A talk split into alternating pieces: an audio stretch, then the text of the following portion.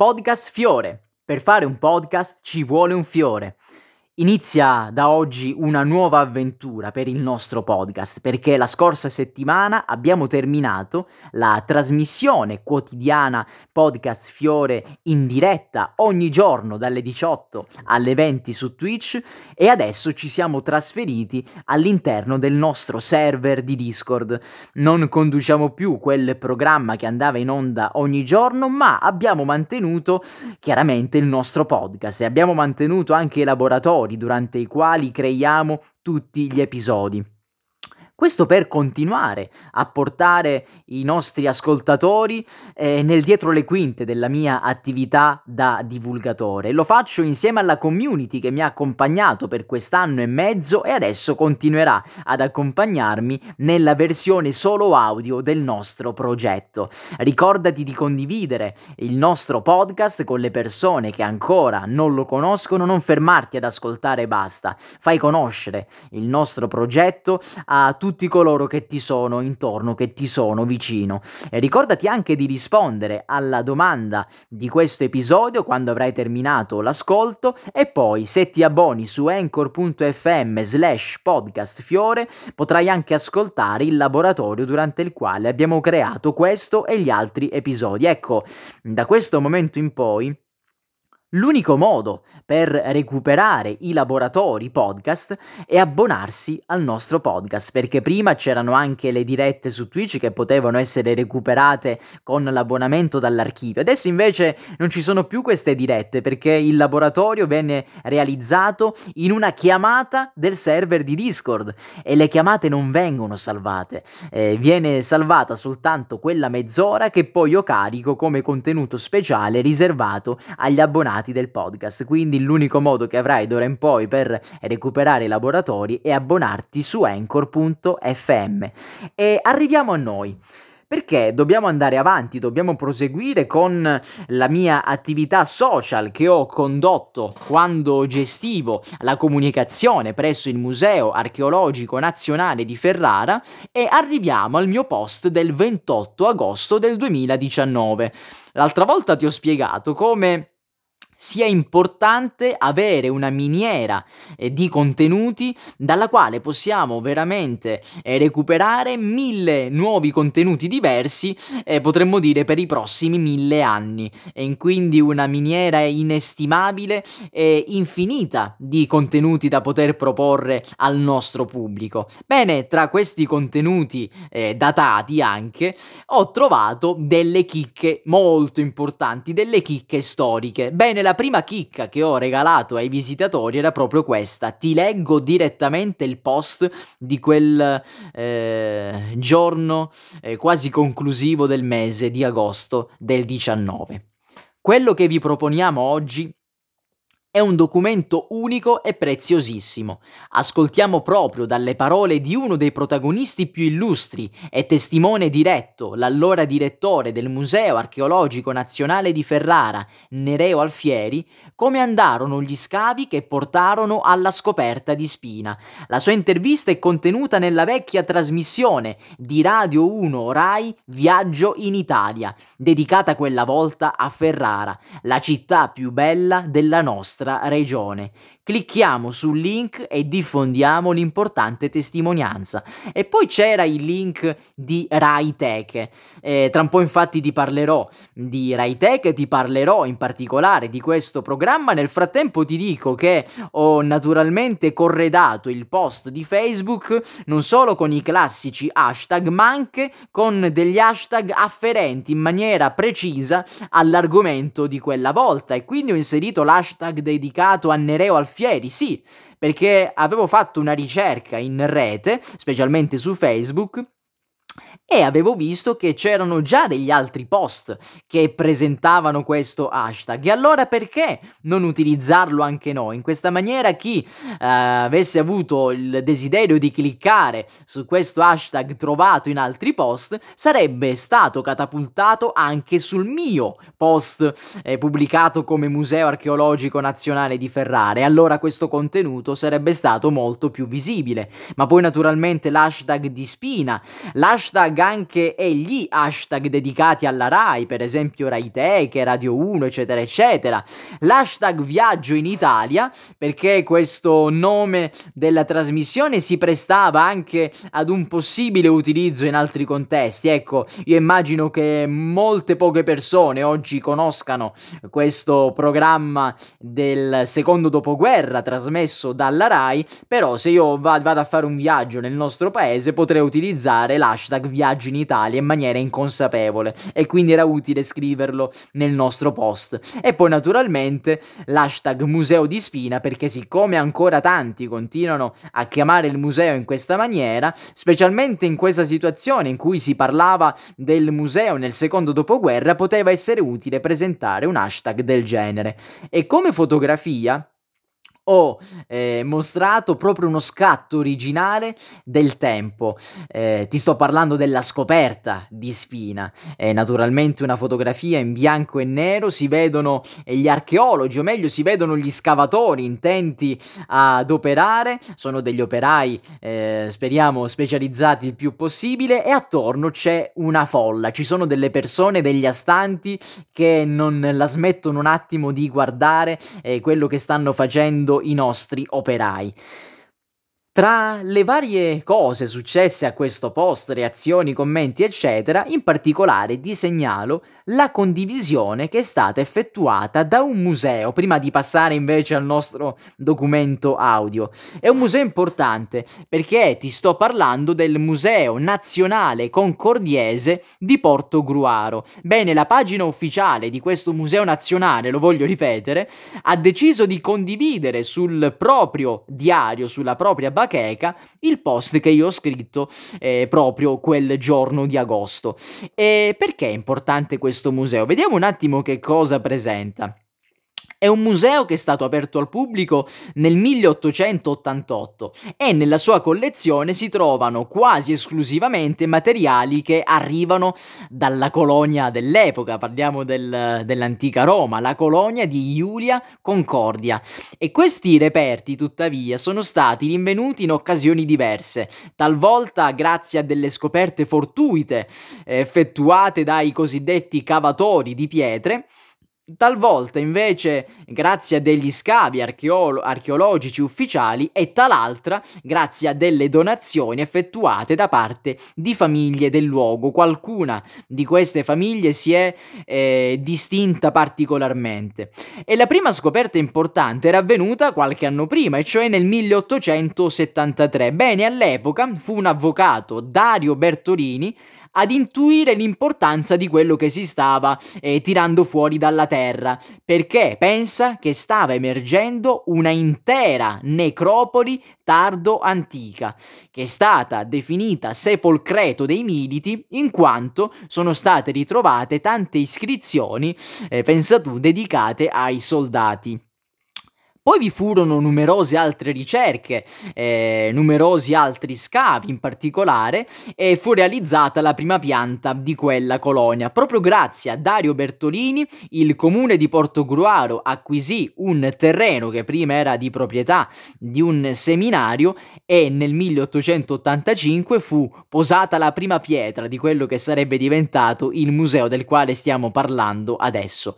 E adesso passiamo subito a parlare di questo documento audio incredibile. Ecco, un documento che mai era stato pubblicato prima dalla pagina ufficiale del museo perché io mi ero scorso tutta la pagina di questo museo, la pagina Facebook per vedere quello che già era stato pubblicato in precedenza. Pensa a una pagina aperta nel 2011, quindi anni e anni eh, che io ho eh, analizzato con tanta attenzione.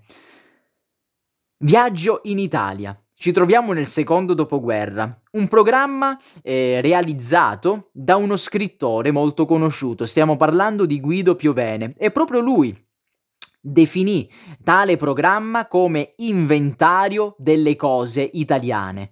Ascoltandolo poco fa ci siamo resi conto effettivamente di quanto sia così, perché in diretta abbiamo ascoltato eh, la mezz'ora della puntata che ho voluto citare all'interno del post di Facebook e questo programma venne realizzato su incarico della RAI tra il 1953 e il 1956. Era una trasmissione naturalmente radiofonica ed era un resoconto unico da un punto di vista storico della condizione dell'Italia, un'Italia che era reduce ormai eh, dalle rovine della seconda guerra mondiale, insomma bisognava fare una fotografia di quell'Italia eh, da un punto di vista sociale, da un punto di vista geografico, eh, senza dimenticare quello che era appena accaduto.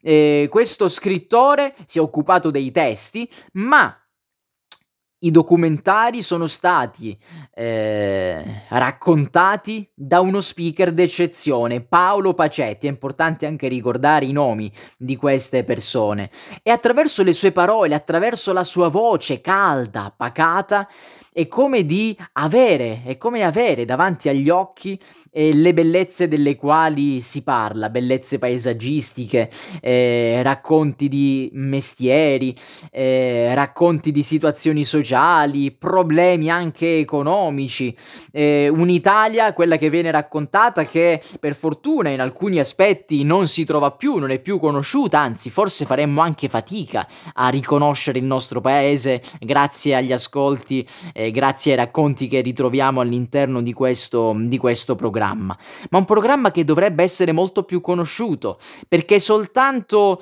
eh, avendo cognizione piena del nostro passato possiamo capire chi siamo. Nella presentazione ufficiale di questo programma su Rai Teche viene scritto che il passato è in fondo una forma dell'essere e allora siccome è una forma dell'essere, un qualcosa che già è stato, dobbiamo conoscerlo per sapere cosa anche potremmo diventare in futuro.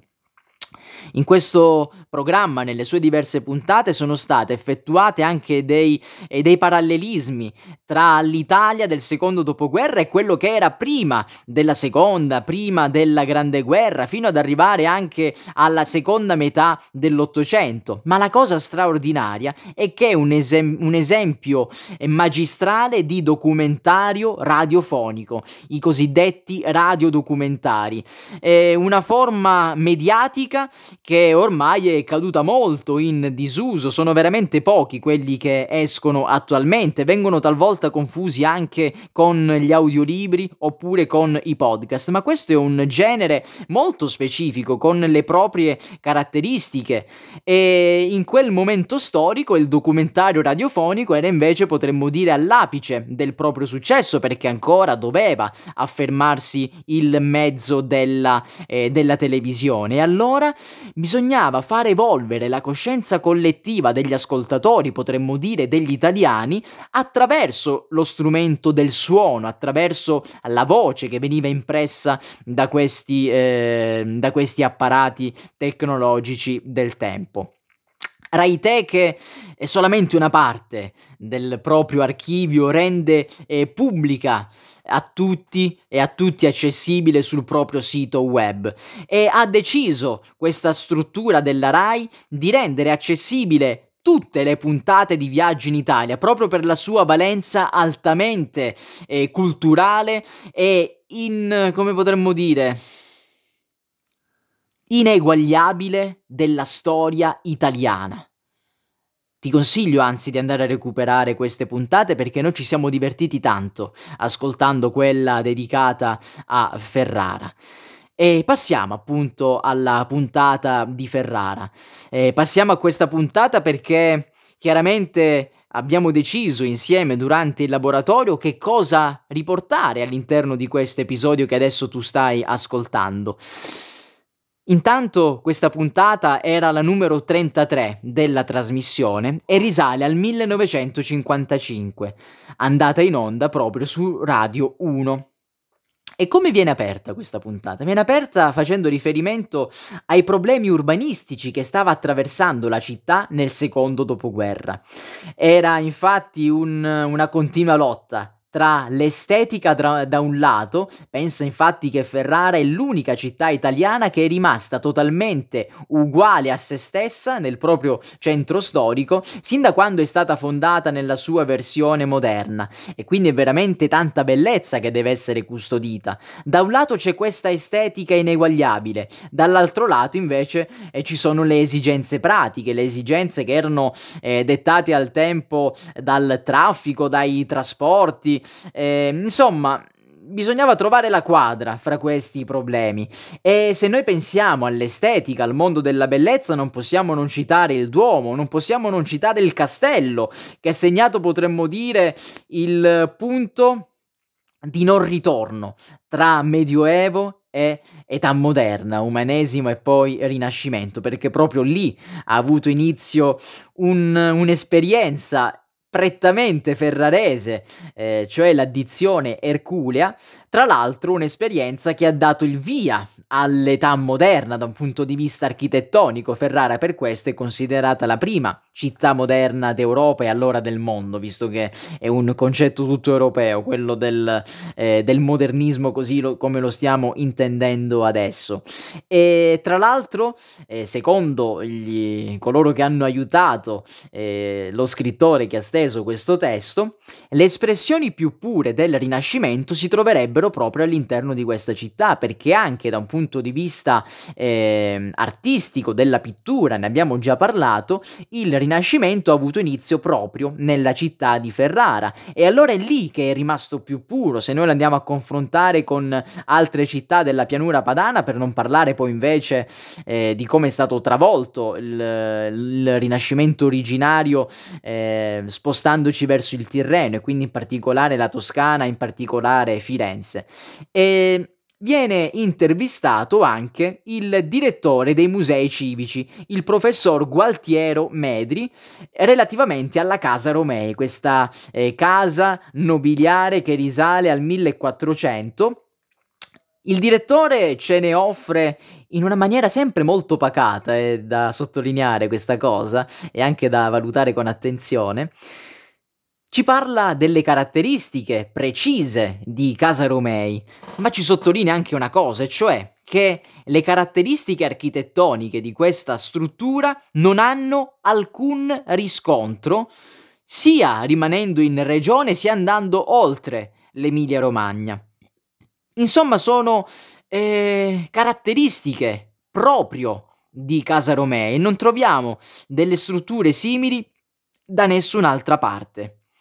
Si parla anche della natura, o meglio del paesaggio, si dice che il pioppo è l'albero ferrarese per eccellenza e non si poteva non citare Biagio Rossetti, con eh, le sue innovazioni molto rilevanti, eh, tra cui l'incrocio di strade che si trovano laddove oggi è ubicato il Palazzo dei Diamanti. Si fa riferimento anche a delle eh, cose che troviamo molto particolari all'interno di questa città, per esempio alcuni bassorilievi delle facciate che se non vengono guardati con attenzione con curiosità probabilmente neanche vengono visti dalle persone che distrattamente passano per queste strade. Ecco si fa riferimento anche a un turismo distratto, specialmente il turismo straniero. Oggi potremmo dire dopo eh, 70 anni che pure il turismo italiano è particolarmente distratto in questo momento storico. Un turismo che allora non riesce ad apprezzare totalmente quello che circonda i turisti stessi. Si parla anche di una pittura magica o metafisica, quella della prima metà del Novecento, e si dice che eh, l'aggettivo magico eh, riprende una sua verginità qua nel territorio ferrarese, nonostante sia ormai diventato un aggettivo logoro per tutto l'uso che ne viene fatto talvolta talvolta anche a sproposito. E quali erano i problemi principali che venivano vissuti in questa Ferrara del secondo dopoguerra, oltre a quelli urbanistici? C'era il problema della sovrappopolazione, c'era il problema anche dell'igiene, bisognava ricostruire una rete sanitaria importante, c'era il problema del traffico, ecco, banalmente. Sai quante proteste che ci sono state quando eh, si sono dovute asfaltare alcune strade nella città di Ferrara? Ecco perché era chiaro che essendo cambiati i mezzi per la propria locomozione bisognava eh, permettere a questi mezzi di poter navigare all'interno del contesto cittadino e chiaramente una parte allora della, di quella bellezza atavica, di quella eh, bellezza estetica presente nella città doveva lasciare il posto ad un qualcosa qualcosa di un po' più funzionale. Bisogna sempre trovare il giusto compromesso tra eh, gli due aspetti che abbiamo citato poco fa. E specialmente queste brutture sono state eh, perpetrate all'interno della parte medievale del borgo. Si faceva riferimento a un caso accaduto durante il periodo del fascismo, proprio a ridosso della cattedrale, pensa. E si è parlato anche delle botteghe ebraiche che venivano, eh, che sono state eh, costruite proprio accanto al Duomo e poi accanto sono stati anche costruiti dei fabbricati eh, dove gli stessi ebrei abitavano, è un po' come se fosse stata casa e lavoro contemporaneamente quella, quella zona della città e bisognava costruire una zona industriale al tempo. Era necessaria questa costruzione e ancora non c'era nulla del genere. E allora si erano fatte delle proposte. Per esempio, l'addizione Erculea, secondo questa visione, sarebbe diventata necessariamente un luogo di passaggio eh, per i mezzi di trasporto che dovevano andare da un lato della città alla zona industriale della città stessa. E questo sarebbe stato un pericolo per, ehm, per quelle vie, per quelle strade. Pensa che una parte di quella zona, sto parlando in particolare di un, uh, un corso, er- corso Ercole d'Este, viene considerato come la strada più bella d'Italia e sarebbe stato allora attraversato anch'esso da questi passaggi e non solo perché Ferrara è circondata dalle mura Mura che sono state anche eh, restaurate nel corso del tempo. E queste mura dovevano essere aperte per permettere il passaggio degli autocarri e quindi sarebbero state deturpate, ma non solo, perché quando si eh, effettua un documentario, si racconta un luogo del nostro paese, bisogna anche avere attenzione al modo che hanno le persone di vivere in quella zona. E allora non si può non parlare anche della cucina, si dice che la cucina ferrara ferrarese eh, sia una cucina densa di sughi, come tra l'altro eh, molte altre città eh, presenti nella pianura padana. È stata definita anche la città più libera, la città più erotica. Eh, pensa che Ferrara vantava all'epoca, chissà adesso, il primato della presenza di figli illegittimi, però un primato eh, che poteva vantare e del quale si poteva fregiare con una compagna, e cioè con la vicina città di Rovigo, una città naturalmente veneta. Per quanto riguarda la provincia, apriamo questa parentesi prima di tornare alla cucina, Ferrara all'epoca era sempre stata rossa, era vista come una provincia eh, estremamente rossa, estremamente vicina al, alla sfera del comunismo, ma contemporaneamente era una delle contraddizioni presenti al tempo vi era una, eh, una voglia di America come in pochi altri posti d'Italia. Era una tensione che veniva percepita dai ferraresi del tempo, probabilmente anche per come veniva mostrata questa America eh, molto, eh, come dire, eh, molto favoleggiata, ecco, da parte dei mezzi di, di, comunicazione. E qualcuno disse al tempo che se ci fosse stata veramente l'opportunità di trasferirsi negli Stati Uniti, certamente molti comunisti ferraresi avrebbero smesso di esserlo. Torniamo alla cucina. Eh, vengono citati come pietanze prelibate dei piatti ferraresi come il pane, il pane molto tipico, un pane risalente secondo la tradizione al Rinascimento, e alla forma di una coppia, si, pa- si parla appunto di coppia ferrarese, le lumache di cui vanno ghiotti i ferraresi, la famosissima salama da sugo che viene addirittura descritta come un afrodisiaco.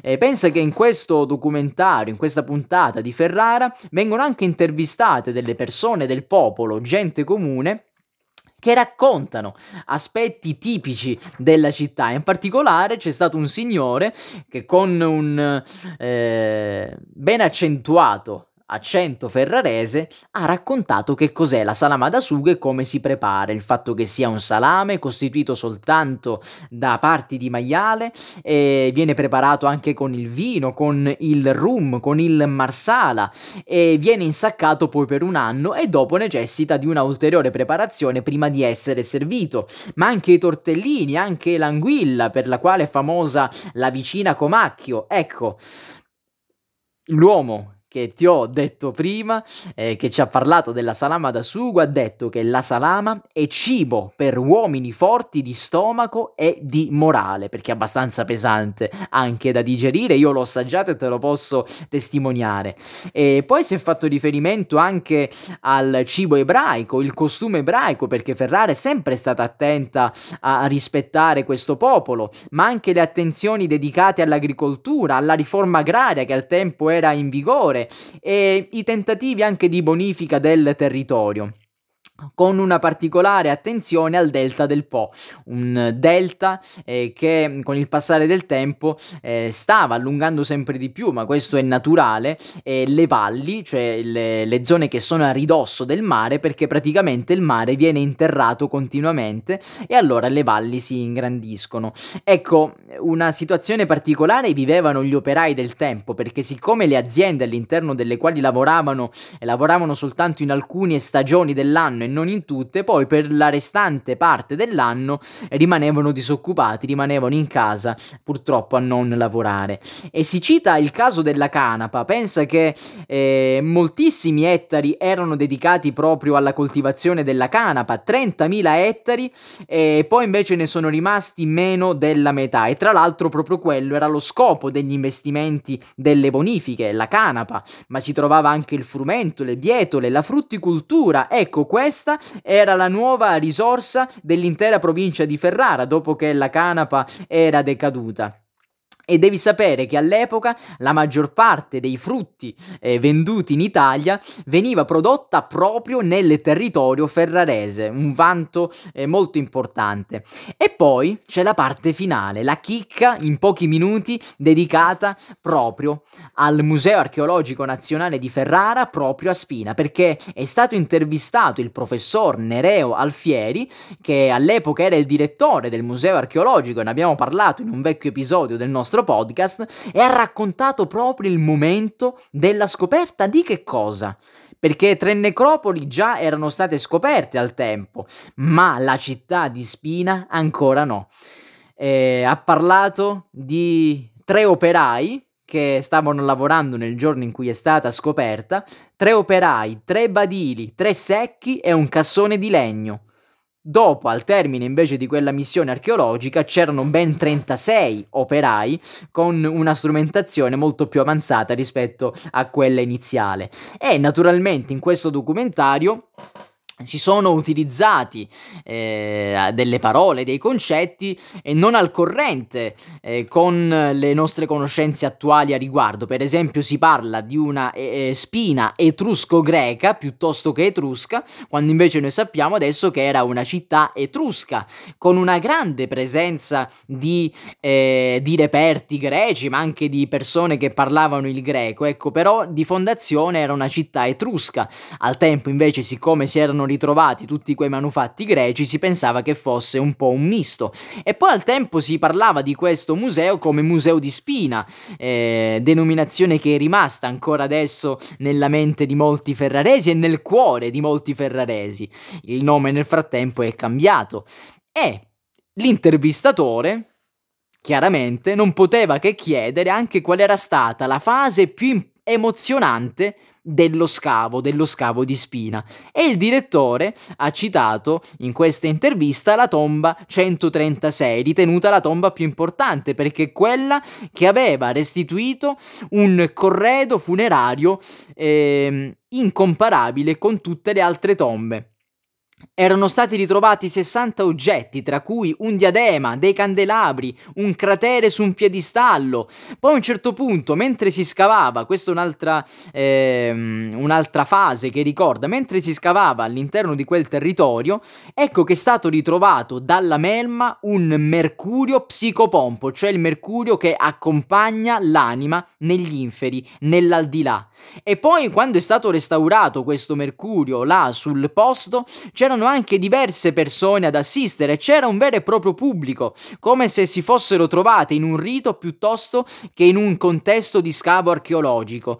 E forse è stato uno dei primi esempi di archeologia pubblica, perché potevano vedere come tutto questo veniva restaurato. Sì, ma erano veramente stati gli archeologi prima i primi ad arrivare in quel posto? La risposta è no, perché già da secoli i comacchiesi, grandi esperti di eh, caccia all'anguilla, possedevano un tipo particolare di fiocina che era in grado non solo di andare a scavare nell'acqua, ma anche nel sottosuolo, anche sottoterra. E una volta che si trovava un ostacolo, un qualcosa di duro, di solido, allora i comacchiesi sapevano che avevano incontrato molto probabilmente una tomba. Ed ecco allora che poi si andava a scavare per vedere se c'erano delle cose preziose che potevano essere rivendute oppure se non c'era nulla di importante.